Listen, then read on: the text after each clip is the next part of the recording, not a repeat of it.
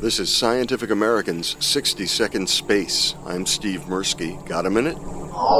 Eclipses are supposed to make things go dark. The moon blocks the sun and day turns to night.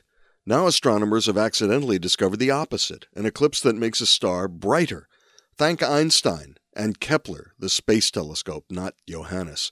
Launched in 2009, Kepler watched more than 100,000 stars, looking for tiny dips in a star's brightness caused by orbiting planets when they pass in front of their sun. But one star did not get the memo. Every 88 days, it brightens slightly. Researchers realized that they were actually seeing a binary star system. One of the pair is big and bright like our Sun, the other is a white dwarf, a small dim star a little larger than Earth, but so dense that a spoonful weighs tons. Because of its high mass, when the white dwarf passes in front of its mate, its gravity bends and amplifies the larger star's light, just as Einstein said. In other words, the white dwarf acts like a lens that makes the bigger star appear brighter during the eclipse. The report is in the journal Science.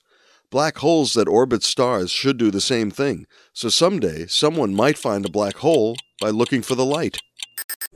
Thanks for the minute. For Scientific American's 60 Second Space, I'm Steve Mirsky.